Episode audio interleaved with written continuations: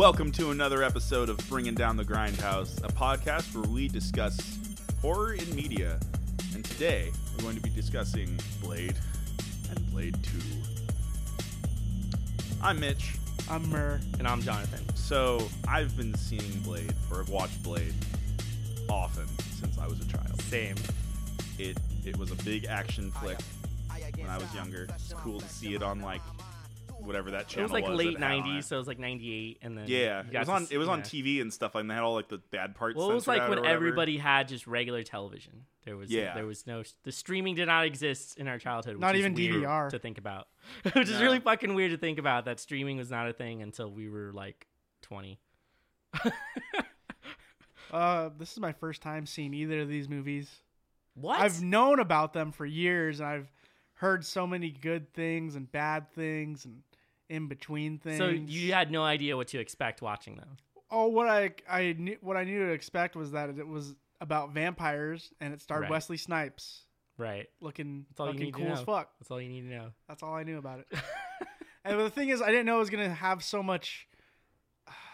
I need a word to describe. There's like a cheese barrier around this entire movie. Oh yeah, it like lives in It's its own world. awesome. Well, it's it was like one of the first comic book adaptations from Marvel.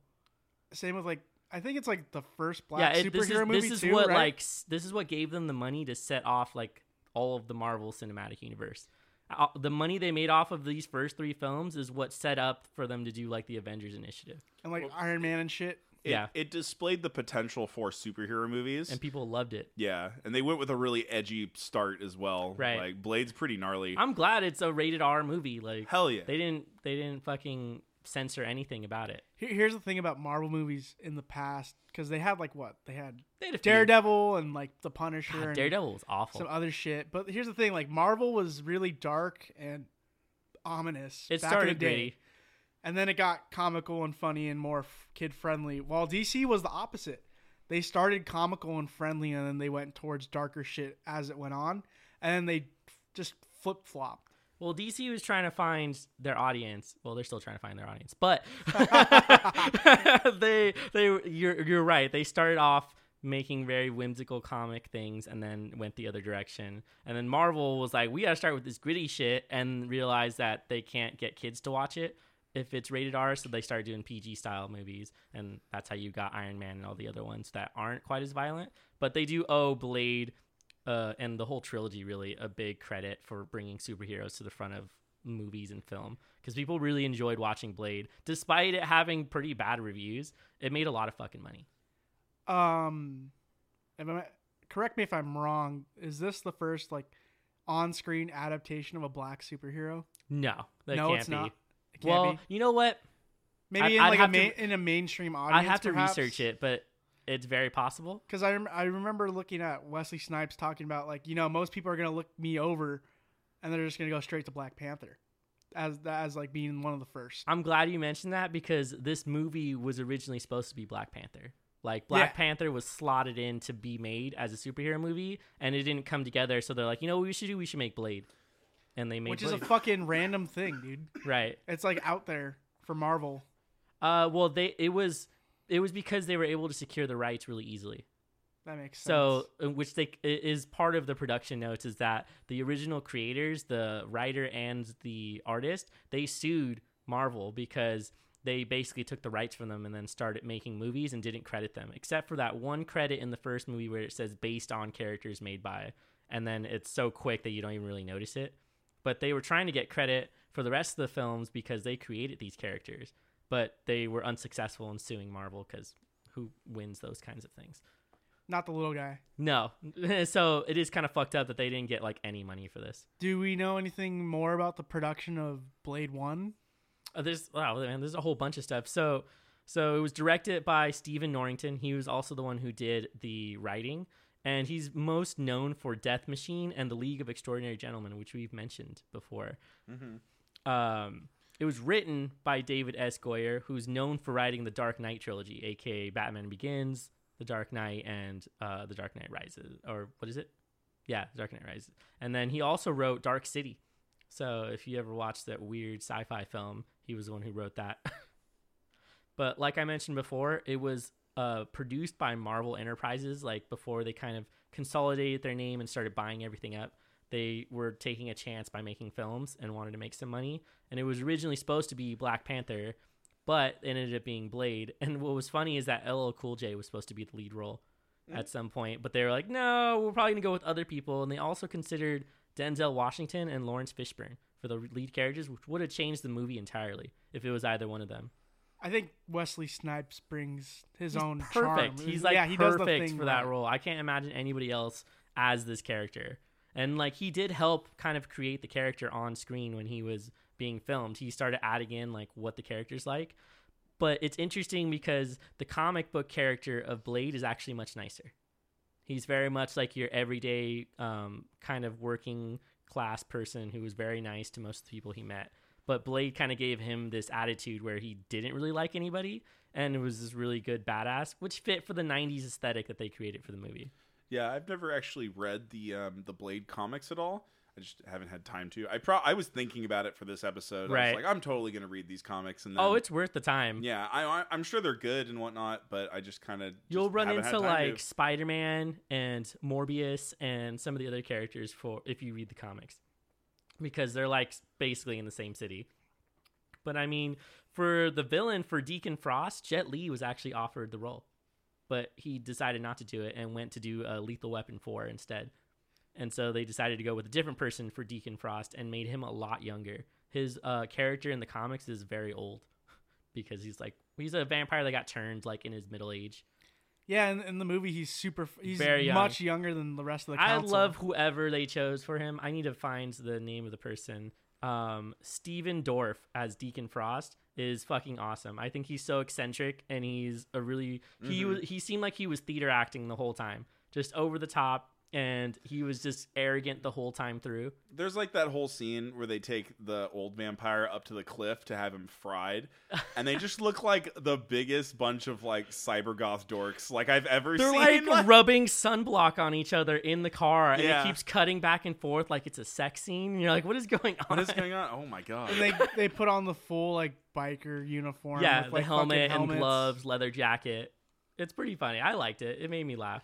I mean, No, it is. I'm melting just, I'm just, yeah. I'm just commenting more on the aesthetic of the '90s, Right. and so they're Oh. totally like, it's just totally The- like that. They specifically made it that way. Mm-hmm. Like they want it to have that '90s goth aesthetic. So on with the '90s thing. I mean, it's in the fashion, obviously, with all the leather and everything that is Right. is around it, but also with these clubs and the music that they use. Yeah. The uh, industrial as well as breakbeat and drum and bass.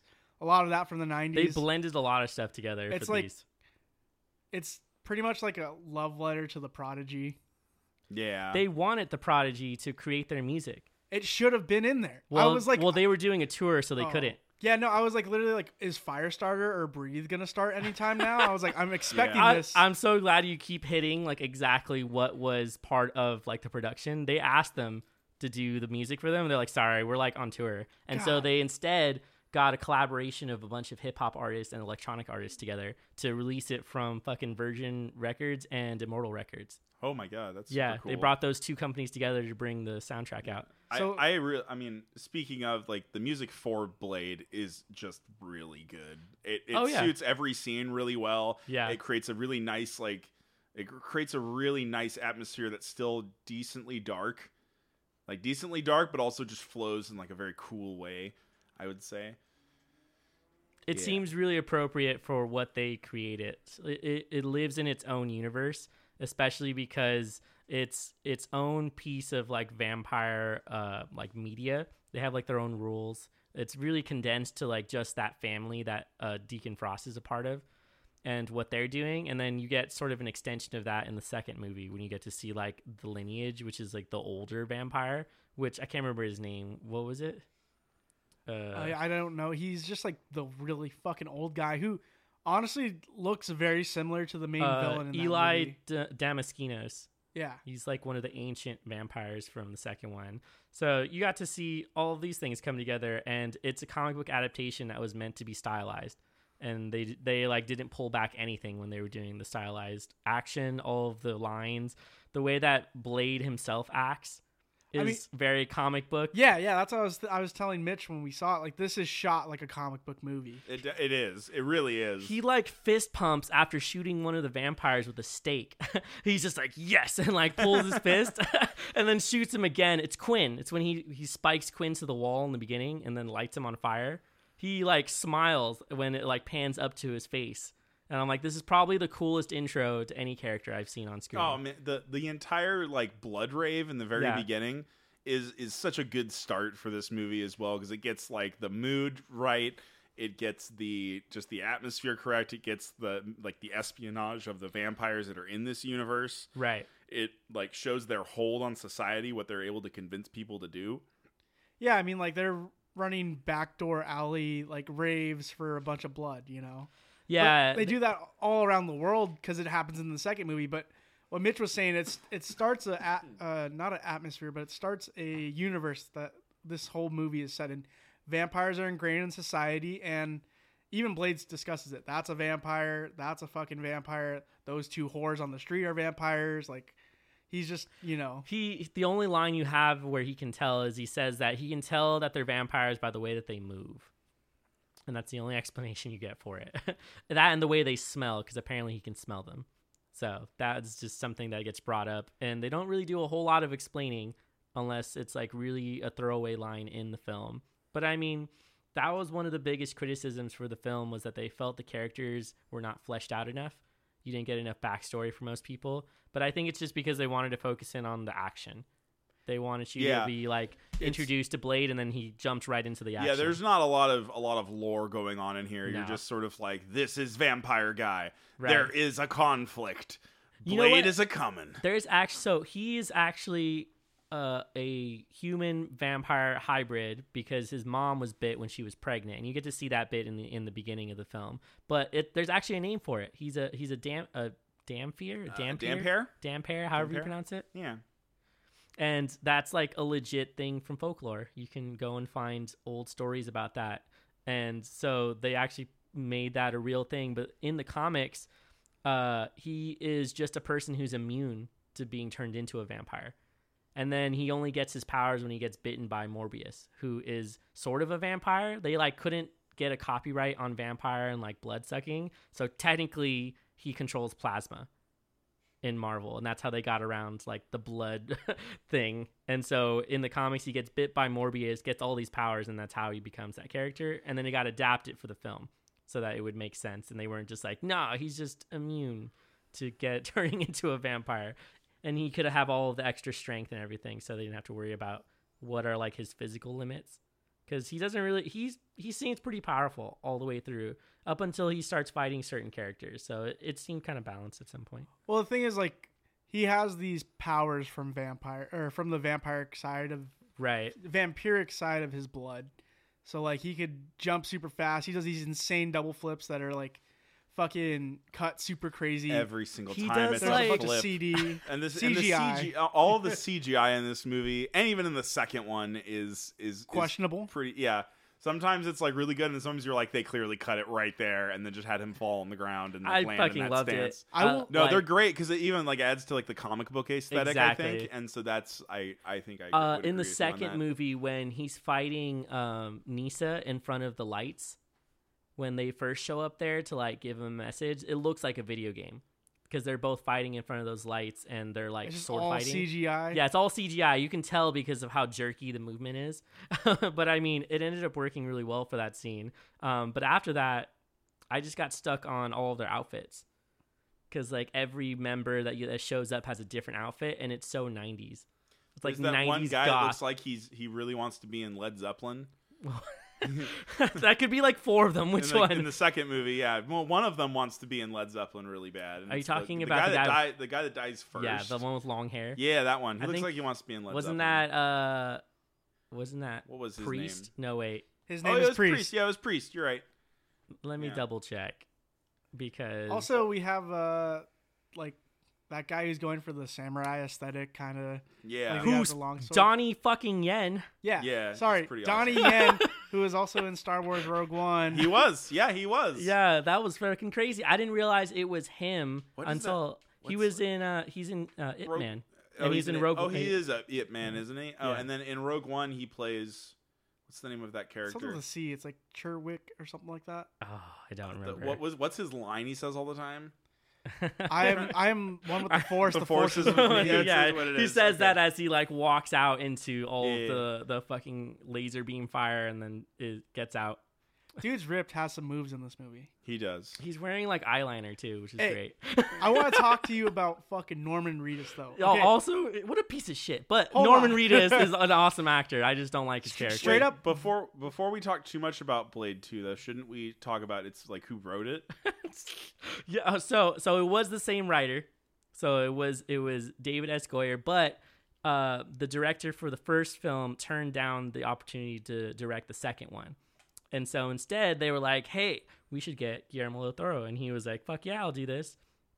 And he came on to the film, and he actually didn't really change too much of the script.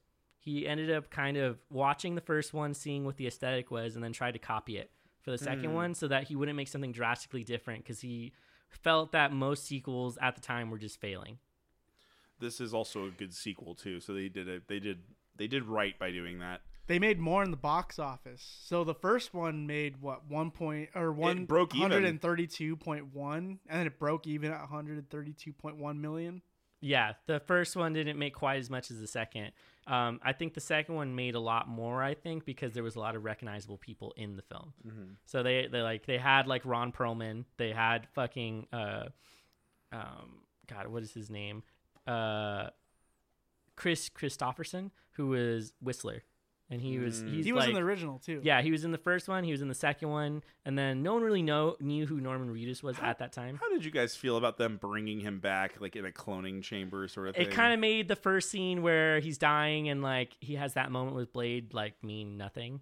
So I was just like, oh, oh, all right, well he's back now. I remember watching the original and being excited because I liked his character a lot, but it also kind of lessened his moment at the end there where he's like trying not to be sad about it, so he's just like, walk away, you stupid son of a bitch, and then like he just Yeah. shoots himself. Well, here's Yeah. the thing though, like for more for me, I'm just thinking like, what do you do with the bullet? Like, where'd the bullet go? What do you mean? Because there's no fucking wound. You don't see a wound on the dude. Well, yeah, because he got he got healed in the chamber. yeah. Yeah. I mean, they didn't fix his leg, which also doesn't Vampire follow or track, tech. but whatever. Yeah, that's what I'm saying. Like they. that's they, a good point, They're, actually. they're gonna shoot him in the. He's gonna get. so they're gonna shot fix, the yeah, they're gonna fix He's his not gonna fix gunshot his wound, leg. but not his leg. I feel like that was just them being petty. Yeah. They didn't, they didn't want to fix his leg just in case he does get broken out. I don't know, maybe I don't know. There's a lot of shit that. uh, That was like the only thing that made me go like, hmm. Well, he he does a phenomenal role. What is he for Blade though? What do you mean? He's What- like his who is tech he? guy. Yeah, yeah. I mean, like, explain what he does for him though. Well, he makes his weapons. He like gives him advice. He saved him when he was a kid, so he he ends up being like his father figure. That's what I was just in the film, to say. like yeah. really strongly. But like the kind of dad that is like rough with you and like not going to be super nice most of the time. But he is openly expressing his emotions to him. It's not like he's being mean and not showing him any affection or that he cares about him. Like when he's injecting him with the like serum that he's using, he like holds his hand all the way through it. The first time you see it, and then the other times he kind of does it on his own. So they have an interesting relationship and he definitely cares about him too because he goes and saves him and doesn't kill him he brings him back in hopes that he'll get through like the transformation which he does because he's just an old badass so it ends up working out where they have their relationship get displayed in both films and i think it was a good thing to have that specific actor for that character because he's been he's been in a few other things he's just a little older Hmm. um, but I mean, so th- both films were really criticized for their lack of character development. That was like the main thing that you would see for criticism whenever anyone was talking about the films. And it was because you got like a huge cast in the second one where you got to see like all of the members of the Blood Pact and you didn't know anything about them. It reminds me of Alien Resurrection. Yeah, exactly. Yeah, you have all this whole crew. That's funny. Ron Perlman's in that. Yeah, too. Ron Perlman is also the asshole of the group. he is an this- asshole. Also, movies. Ron Perlman never takes off his sunglasses the entire film. dude, his bald. You never see his eyes. Head, man. Yo, so he his introduction is hilarious because he walks up and is straight up racist to Wesley Snipes, where he like leans in. He even covers his mouth a little, and he's just like, "Mm." and he's like, "What? What was that?" And he was like, "Yeah, we were wondering, can you blush?" And and Blade attaches a bomb to his head immediately. And he's just like, "Oh, what?" Actually, he slaps him twice first. Uh, yep, that's He shows yep. him like the little trick with Well, his knife. Yeah, he's like he's like, look, I'm gonna do it again. I'm gonna do it. Like, you're, Well, you he's like two years goading him life. into stabbing him with the stake. Where he's like, "What? Why are you looking at them? You don't need permission. Just like stab me. I'm right here."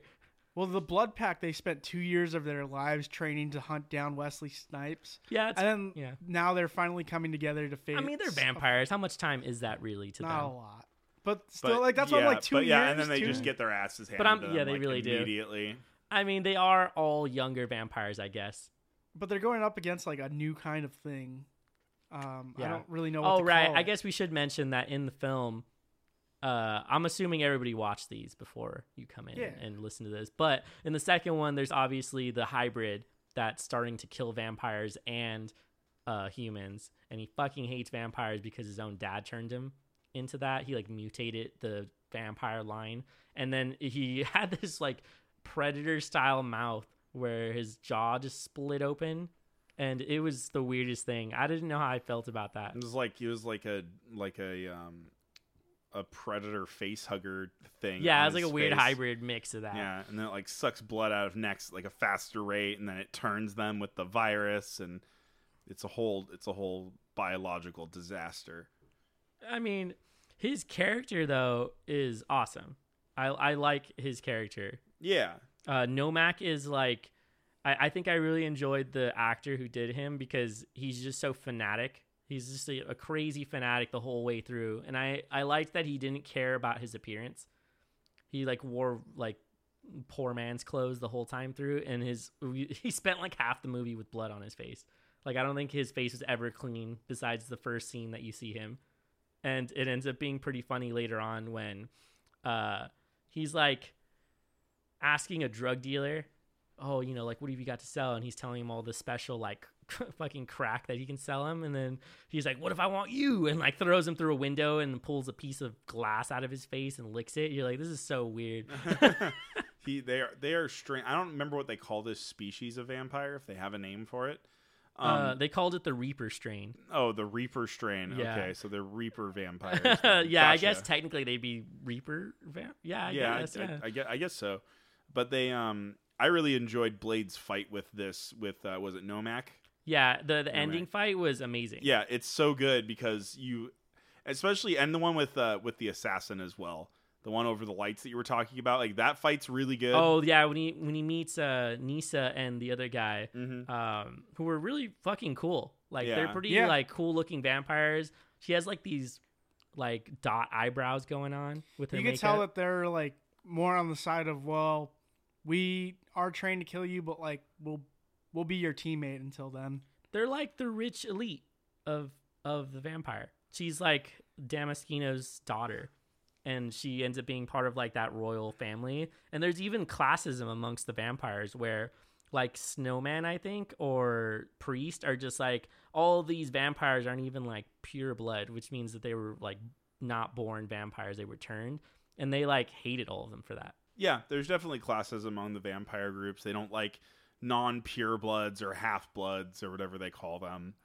Um, and it's just sort of, uh, I, I mean, I guess maybe that's kind of like a, a depthless like idea to go with, but it makes sense. I understand it.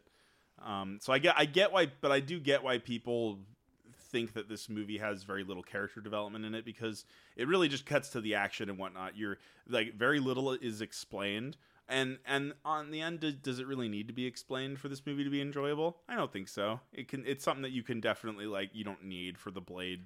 No, series, I, really. I mean, you could technically watch the second film without watching the first one, and you would be all right because he gives you a short intro at the beginning to kind of remind you of who he is and like what he's doing, which is really just hunting vampires. You don't really need to know anything else about him. And in the the first movie, you kind of get to see him confront the fact that his mom gets reincarnated as a vampire, and then like it's oddly sexual, and I don't know why they decided to do something like that. But and, and then fucking uh Deacon Frost is like fucking his mom. To like no one else noticed that Oh, I, we noticed that. because like Yeah, yeah, everyone anytime Ross I, is pretty nasty, man. every He's time gnarly. I've mentioned this movie, no one ever mentions the fact that like he reincarnated his mom as a vampire, and she's like in Deacon Frost's bed. which is like some weird fucking like floating. I don't know how this. Some it's just a, it's a it's a weird stuff. like power flex on someone else where it's like, oh yeah, no, I brought your mom back to life just to fuck her, and you're like, what the hell? Like, why is he? what is he? do- this little man so angry. He he really was like a small stature person, which was really funny to me because Well- he was just so like proud of who he was. He's short and he wants to be a god. There's also, I mean, Yeah. there's those scenes where it's just like, nah, we're not gonna let you do this, Deacon. He's like, okay, I'll see it to your grave then, and you're just like, you're gonna let him walk out this room? What the fuck? Okay, yeah, I gotta say that all the vampires that are like on that council, they're all fucking bitches. Like they don't do anything about this little arrogant shit doing something to their council. And I'm just like, what is this what they are they just old, like decrepit vampires? Yeah, who that are- is one thing. He just kind of he just kind of makes mincemeat of their leader. Yeah, and like they no like one does don't shit. even and there's like no real retaliation to that at all. Nothing. Maybe the vampires will know that he they can't beat him in a fight because he is actually stronger, so they try to politically push him out by not really including him in stuff, which just makes him more mad. I mean, he ends up killing like all. Of I Yep. So Deacon Frost, his whole thing is he's trying to get this certain, uh certain, It's don't know. called La Magra. a bunch of events happen so he could become a god essentially. It's like a blood god. Yeah. But I think one of my favorite parts is when his girlfriend is like standing on the side watching all this shit about to unfold. And they have to have 12 delegates of vampire to activate this shit. And they're going to die. Yeah, it like They- pulls out their souls. And it looks really fucking bad. I'm just going to say. Oh yeah, it was terrible CGI. It's like this weird vampire bat Yeah. skeleton Yeah, CGI. exactly. It like bursts out of their mouth. Um, but they're like, oh, you know, you're gonna be one of the first to go, and she's like, no, you're literally just mincemeat for my fucking my boyfriend. Like, fuck out of here. You're gonna fucking talk to me like that? And she literally just kills a person immediately with Blade's sword. Yeah, I gotta say, for anyone who had a lover in this movie, she was pretty down for everything. Like that whole film, Right. she she did not really like abandon him at any point and was fighting like everybody. And like you said, she killed that one dude like as soon as he made an insult. she was Yeah. like, "What the fuck? What did you just say?" And came over and fucking cut him. She's like, you're literally gonna be sacrificed. Shut the fuck Yeah. up. Well, she even mentioned she's like, you know, it's about time you guys fucking did something. Like, here you go, and like forces them into the ritual that they perform. So she she was kind of crazy. It's funny though because the description of her on like the Wikipedia page is that she was a fleet-footed vampire, and all I could think of was all of the scenes where you just constantly see her running, where she's like chasing someone. She does do that. like is like in the subway like when they they get away by because blade like grabs the end of the subway train she's like running on the platform next to it like almost catching up and then she kind of gives up but she's she's kind of crazy too we have to talk about the uh, familiars. Those things are fucking crazy too because they come up a little bit. so so the familiars if i understood it right were humans that were doing like the vampire's work in hopes of getting turned into a vampire right Yeah, something like that. They're a part of the cult and they're a part of Right. what they're doing, but they're more civilian like and they're just doing Yeah. stuff in the everyday. So you got the cop in the first movie and then God, you got great. Scud, right? Is that his name? Scud. yeah scud ends up being well you don't know at first but then at the end you find out that was the greatest betrayal like I know. in a movie. Like I you thought don't he- even yeah. you don't ever see that you shit don't ever coming. expect it You never expect it because they put him in danger so many times. Right. And then they put like that they all the scenes that he's in are in the scenes that a typical like sidekick would be in who's like on the outskirts helping. The guy in the chair. Yeah, exactly, just like that. And it it it caught me off I was like, "What the fuck?" Well, yeah, he. I mean, he could have been killed at several different points, like you said. Like the, those hybrid vampires could have killed him at some point. Oh yeah, they were like swarming his vehicle about to kill him. All that shit. But I think what was funny was uh what is that guy what's the the old man's name Whistler. Whistler. Whistler. So Whistler's like, dude, they got into your security. They fucking they scoped it out and they fucked you over. And he's like, nah, bitch, they didn't scope out my security and break it. I gave that shit to them. I them. let them in. I let them in. Yeah, that was great. Because and it's funny too, because at the end when he gets blown up, Whistler's like, "Oh man, I was kind of starting to like him." Yeah, right. There's so there's there's a lot of memorable lines from these movies, and they're fucking hilarious. Yeah, he, he's like a pot smoking just guy in the chair and he just listens to a lot of hip hop. But like I wanted to talk about how he has like his Daryl uh fucking is it Daryl Dixon? is his name? from Yeah. The Walking Dead. Walking Yeah, Dead. Yeah, yeah. yeah. So watching this, seeing a young fucking Norman Reedus, I'm like, dude, I could totally see like he's pretty much Daryl Dixon already. Like his mannerisms, how he speaks, how he acts, how he betrays he people. seemed more uh like childish and immature in this movie than he Yeah. did later on in other stuff. well, absolutely. But that was definitely like the character he was going. But like. I could see that coming out of him like Right. from this from this role already. So I was just like, dude, like it was just cool to see him young it's cool to go back and see him though. Yeah. Yeah. for sure. It's just like how it's cool to go see a young Donnie Yen, who was just really young as in this film, and then Ron Perlman was younger. He's kind of old, but he was younger in this film, and they and they definitely did not make him look good in this film. Uh, No. dude, He has horrible. like he's like bald with like a little bit of hair, Yeah. or something. but I mean, Why he's so angry? He got the frowny face. he's he he just reminded me too much of like a neo-Nazi. I think is really what I it think that was the point. I think- though. yeah, I think that's what they were that was trying to they were do. trying to do, but they didn't. But again, again, the character development, they didn't really explain why he's like racist and. no, they really didn't. I mean, he's already got he's already got that going for him, and then he's also against like half bloods because he's a pure vampire. So, what were your initial thoughts on both of the films? I mean, we sort of we sort of already like got into it, but for me, it was really nostalgic to go back and watch these, which is kind of weird to say for like a gory horror film. But it was just because I watched them when I was super young, and then Blade was always a badass. Like anytime I saw him on screen, I was like, "This is the coolest shit." But then it like th- I feel like this was the time where you wanted to make films that were including a lot of different people because you watch the Blade films and they actually have a diverse cast. Like there are there's like Japanese people, there is Chinese people, there are black people, and uh, There like, are women. there, there's women who actually have like lead roles and don't have to like rely on anybody else. oh yeah, the the first chick, she, uh, she, She ma- is so she's cool. a final girl, Well, Yeah, she is. Yeah. actually. and they don't even kiss. Yeah, that's the best part Yeah. about the shit. There's two female chicks in this movie. Doesn't kiss either. Of them. No, he doesn't get romantically involved with either one of them. Maybe which was like a maybe big trope Nyssa. in the 90s. A He does- little bit. yeah, at It's- the but end it's like there. a little bit. Hey, Yeah. it's like yeah. I'm gonna hold you before you die. Let's watch the sunrise. Yeah, Like, I mean, she requests it. He takes her out. She dies very gracefully, which is surprising because that must hurt a lot. Yep. But but you're right. Yeah, there's there was the two main characters, and we would be remiss if we didn't talk about the main doctor in uh the in the first film, who she is a hematologist, which makes sense for the film. Uh, what's her name? What's her name? N'Bushe Wright yes, as, As- Dr. Karen Mhm. Jensen. Karen Jensen, which is the whitest name I've ever heard, but it's hilarious because she's very black. So it was just like one of the good characters in the film because her role as a hematologist makes sense for them to kind of meet up. And in in the movie, he was almost going to leave her because she gets bitten by Quinn, and he's going to leave her there in the middle of the hospital floor because somebody will take care of her. But then decides to take her, and even Whistler's like, "What the hell are you doing? Like bringing people back?" Like father, like son.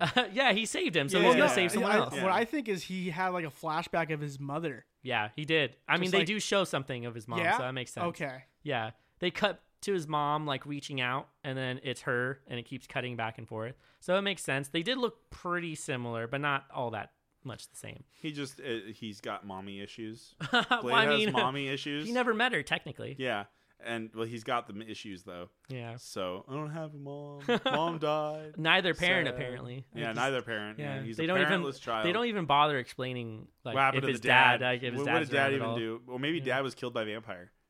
Well, that's a good. Actually, that's a good point. Maybe Yeah. the vampire killed his dad and bit his mom. Yeah, and then she got rushed to the hospital. That's a good point. I Yeah, never even thought maybe. about that. Yeah, it could totally now we're been a just like speculating about what might have happened what- with his yeah. parents. But you're right. He does have. things they could have they could have put in there to explain stuff, but it's okay. The rave intro though. The fucking intro is We- amazing. We've talked about the intro. I mean, okay, but you But need to talk about so- the fucking kills, like the dude, you know, staking him Oh, to the roof. yeah, that was that was pretty great. Yep.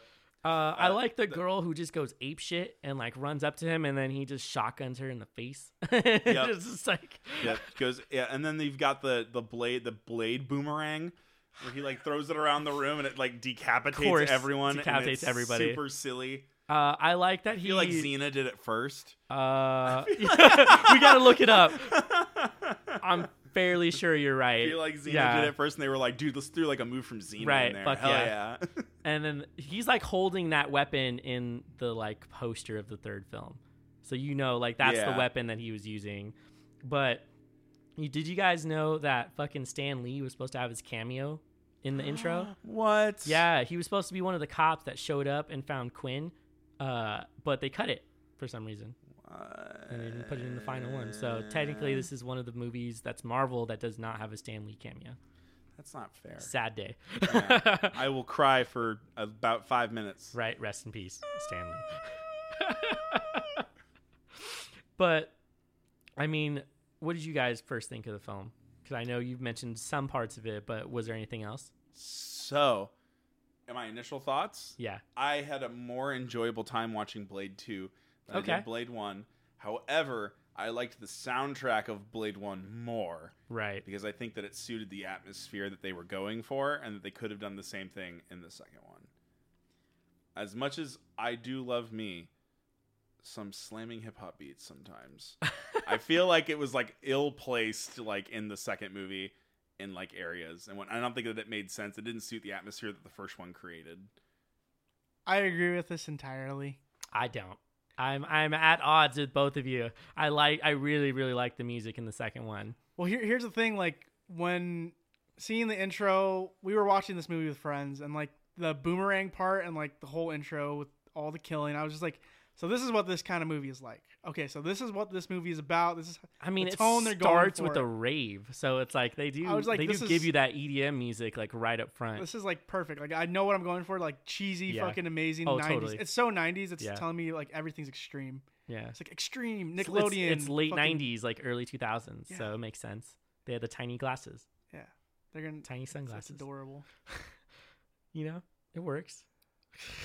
I will. Okay, I'll tell you why I liked the second one though, because of all of the people that they had for the music. Yeah, and I, I thought the story was a little more interesting, as well as I think the characters were just a little bit more interesting. Uh, It kind of reminds me of a D and D campaign. it really did. I'm into it. like them That's going probably why you liked it so like much. going into the fucking going into the club, like all of them searching different rooms. Like yeah. one of the dudes has a fucking warhammer. Yes. I mean, Yes, his you're- his yes, name is that- Lighthammer. Oh my god, it's so fucking cool. I've missed the name entirely. yeah, yeah. Well, they don't ever say it. Well, He's they the say it once. barbarian in the group. They say they, it once. They got all the roles fulfilled. I mean, technically, yeah. Blade is just a rogue fighter. I, I- called it. I do like their uh, fucking guns too that are loaded with the sunlight. Hell yeah. That oh they no, they have the, flick- the sunlight, the uh, the UV grenades Yeah. are also fucking sick. Oh, at the end of the the second one, Yeah. yeah. That is, I, I like that scene because they've basically made these little bombs that only work on vampires. It's not going to do anything else to like if Blade just stood by it. So it works. It works for those scenes. It's like a specific vampire weapon. And like for Blade, he has to take supplements too to be able to withstand this kind of shit.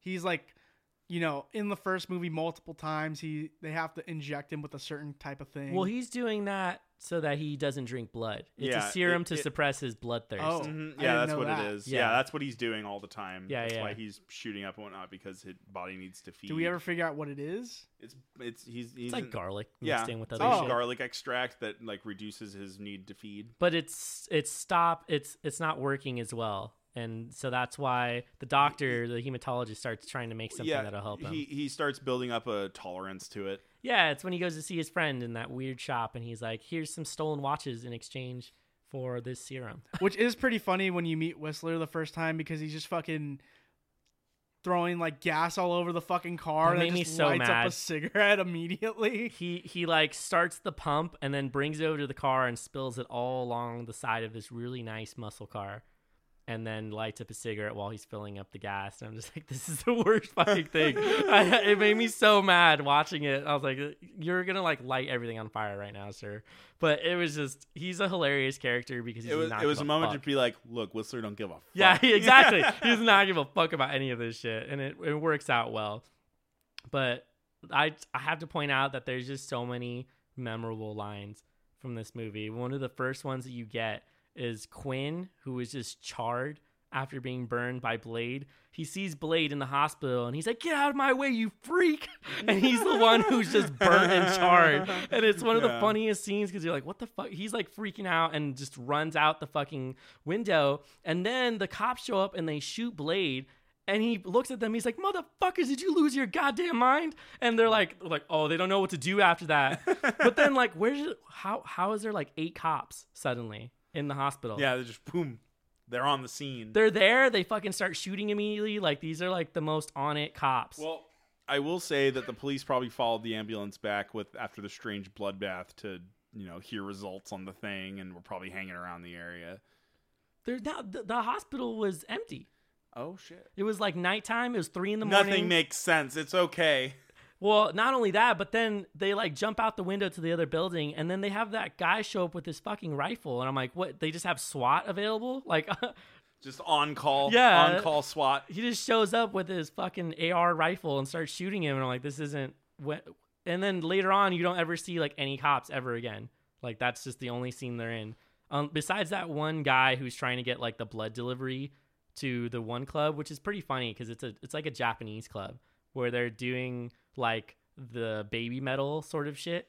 Where they're, they're doing like the the singing along with the electronic music. You guys remember that? Yeah, that was fucking dope. Yeah, I was like, this is great. There's all these old Japanese men smoking cigarettes and drinking. Probably all vampires. Probably all vampires. They don't even move. They don't give a fuck about what's going on in the Yeah. club. And then they take the uh, familiar all the way d- deep into the fucking dungeon where we're introduced to that giant one. The big fat vampire. Oh god, what was that? What was that, vampire? That was that was Blade One. Is the big fat vampire that's Yeah. like the He's like an archivist. yeah, basically, and they just kind of fry him with UV over and over again until he tells them what they want. I think it's super funny because uh, is Doctor, yeah, it's Karen, right? Is her name? Yes. Karen Jensen. So he's like, I still this, don't know why they named her Karen, but This whatever. motherfucker moves. You light him up, all right? and like she's like, she's just explaining their entire diabolical plan, and then like, okay, and then she just fucking Karen just opens the thing and just sets her on fire. He's like, why'd you do that? I She I moved. really I really liked their relationship in the film. They they don't push this uh like closeness or love story for them. I'm She- glad. She kind of like forces herself into helping him and he just doesn't care. He's like, "Oh, fine, you want to help then come along. Can you use this shit?"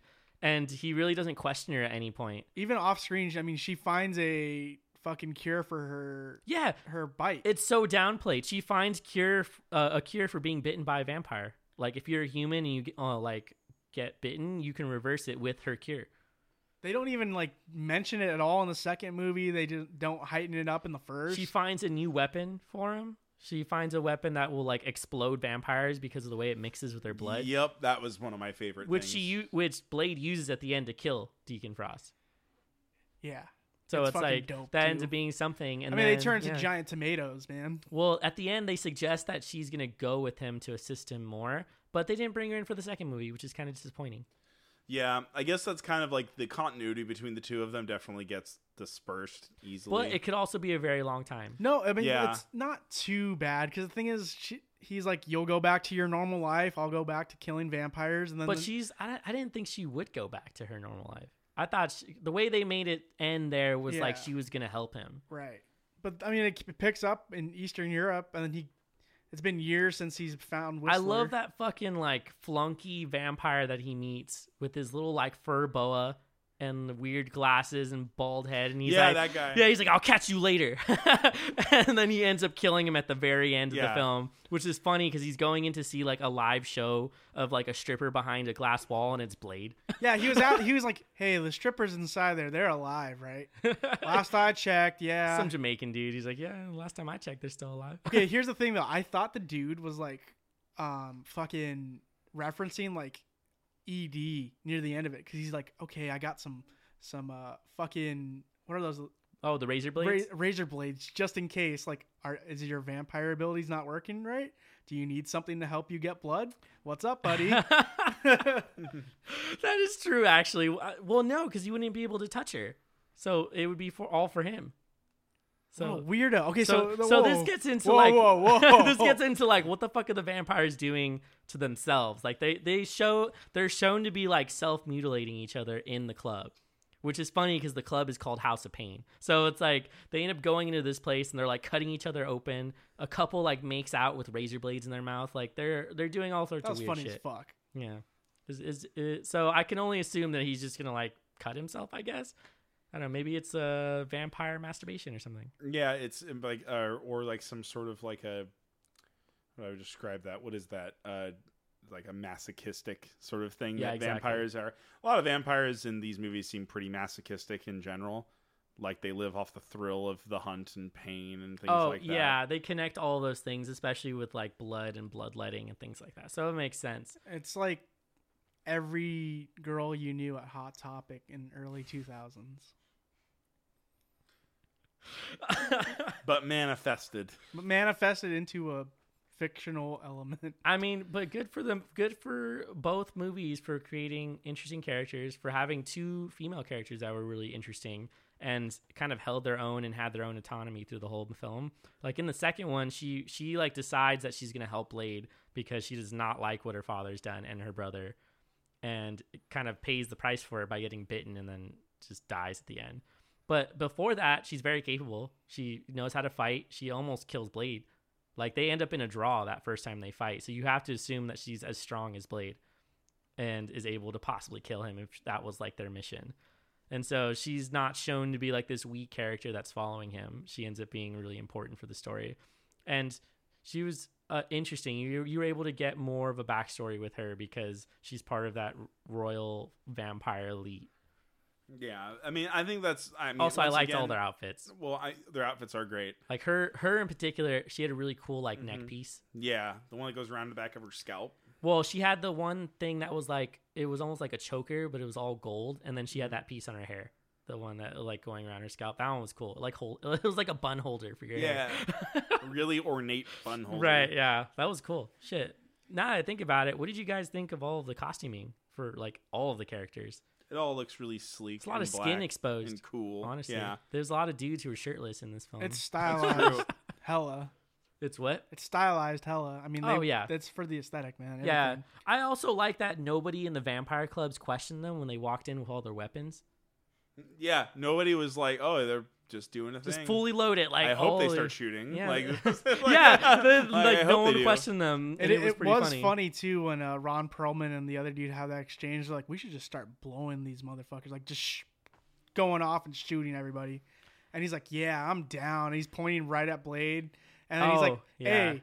Hey, you guys got you beat, man. Blade's just chilling. Everyone's dancing around Yeah. him. He's just fucking arms tucked, laser He's like, point it would on be Ron so Perlman. easy. fucking heart. Yeah, the fashion in this movie, they did a great job designing all these uh, outfits. They just they fit what they were going for. The early 2000s, late 90s vibe. how did you guys? We kind of talked about it before, but how did you feel about them bringing this little team together? Because I didn't really know anything about them, so I kind of didn't care about them for the whole movie. Well, the Uh, only reason I cared about some of them is because I knew who they were, like actor wise. Yeah. Otherwise, like they were pretty like boring for for what was being on screen. Ron Perlman was only enjoyable because he's such a dick, and then you get to see him later, and he gets cut in half. So it's like, It's it reminded me of Alien Resurrection, but not as good. Dude, but not his good, yeah. scarring from the light looks like someone smeared peanut butter on his head. Oh, that's true. It does. Yeah, Yeah, he had pretty bad some makeup." Jif on your on your head. Here's some chip. this with some chunky the jif budget on his ran face. out. I went to Walmart. Oh, that's terrible. Yeah. Uh, other than knowing who the actors were, I mean, they're they also they remind me of a D&D campaign party. I have to wonder though how good the movie would have been if it didn't have cool music. Because I feel like the music set up the tone for a lot of it. Music makes the cut. Yeah, like I think like imagine them walking up without any music. It was just like basic soundtrack. It wouldn't have Yeah, been as exactly. cool. I mean, there's that whole thing about when Star Wars, like the first cut was made, they're just like, dude, this is god awful. And then they're like, then we heard the music. Then we we're got like, John Williams. We are blessed. yeah, fucking they got lucky by getting John Williams for that shit cuz So it like makes that's the it's the same thing with this movie. The music Yeah. is vital to the aesthetic and everything going for it. Without it, or with just some boring shit, it's not gonna hit the Well, same. Well, I mean, for both movies, they had fucking like Cypress Hill, they had Ice Cube, Busta Rhymes, they had fucking Fabolous, Redman, the Gorillaz, I could have swore Fat Boy the- Slim. Like they had all of the people for these. I could have swore though in the first soundtrack for the first movie they they didn't have any rap in there. Did they have rap in that? I didn't hear a single rap song. Uh, I was no, it was mostly electronic, That's like what I'm saying. industrial I was so confused because when I looked up the fucking soundtrack on Spotify, I'm like, 13 of these tracks are hip hop. Maybe we just didn't notice it. I don't know. It was like Maybe it I was was blended just- in with everything else. I was just looking for the. You oh, was he? that's all I was looking for. I mean, the I'm always gonna be a super fan of the blood rave music and the Oh, yeah, intro great. scene of the of the first movie, which is fucking awesome. And it's just it's so over stylized, and I feel like it it bled into everything about the movie. Bled. Oh yeah, I didn't. I did not do that on purpose. Um, it was it was all the theatrical acting. It was over the top. It was stylized. It was enjoyable because of that, and I felt like it led really well into watching the action scenes. Like this is something that I enjoyed a lot. They didn't cut away whenever you were seeing people get hit. I mean, they did like wrestling moves Mhm. in this film. Like Blade does like a full wrestling move in front of uh Reinhardt, uh fucking Ron Perlman's character. Mm-hmm. You know what I'm talking about? Where he lifts the dude and then just falls back and like breaks him on the glass. Yep. Yes. I was like, this is like a straight up WWE wrestling move. and just like drops him and then then just pops up and it's really comical because he jumps up and he's like ready to fight him and then he has like Ron Perlman's character has the most fucked up line I think in all of the movies where he's like oh you know like my daddy said before he murdered my mom it's like if you want something done right you got to do, it Do it yourself and then tries to murder him and you're like wow this so dude's yeah. That, that's a great line. Um, what did you have? Did you guys have any criticisms of the film? I know it was enjoyable. I know it was very stylized, but was there anything you were like, I don't really like this about the film? some some lines feel a little flat.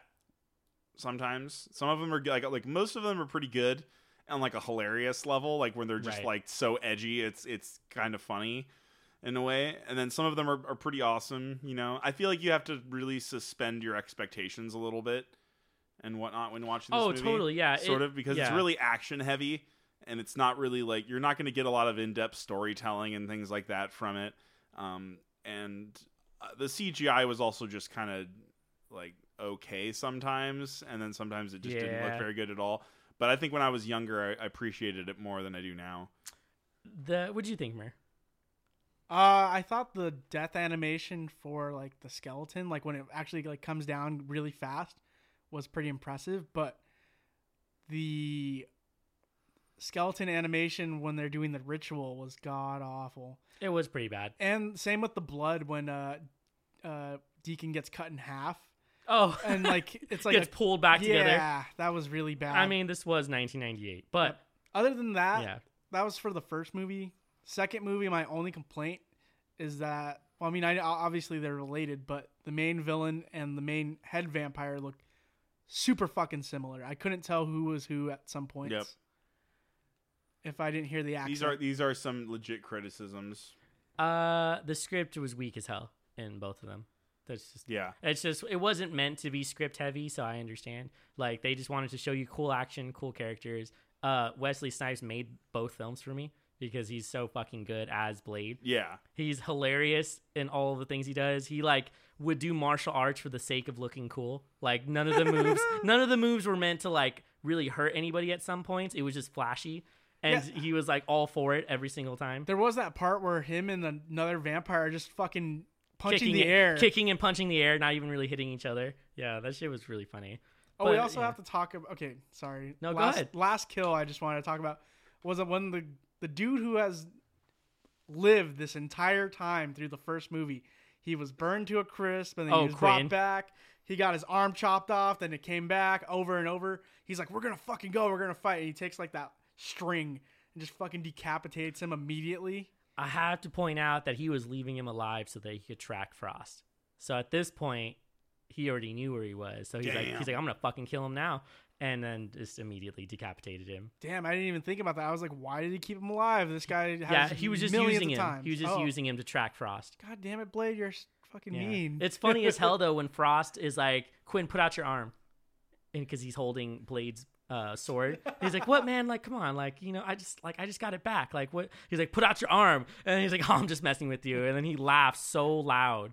Where he's just like, oh no, he was just fucking with me. Look, he's fucking this guy. And I was like, oh, he's such a weird, like, surfer type character, which didn't make any sense for a vampire. He at one point even is like, I'm gonna be like a naughty vampire. I'm gonna be a naughty vampire. And you're like, what the fuck is this guy talking about? It was really funny. He's a good. He was a like comic relief character, and it worked out pretty well, I think. Plus, he's like, uh, what else is he in? He's in other shit. Isn't that the isn't that the guy from like Lord of the Rings? Who? The guy who plays Quinn. No. I'm like pretty sure he's in something else. No, he's in something else. But anyway, do you guys have any favorite scenes? I know you mentioned some of them. Favorite scenes from Blade? There's the fight with Nyssa, the fight with the last vampire, both of which from the second one. With the Nomak? entire yeah, with Nomak at the Yeah. very end, that's really good. Um, Blade's fight when he's in the rave and everything leading up to it is all really fun and super awesome. Um, but most of those are like probably my favorite scenes are like the big like the one on one fights or like the mass slaughter fights. right, yeah. What about you, Mer? Don't joke.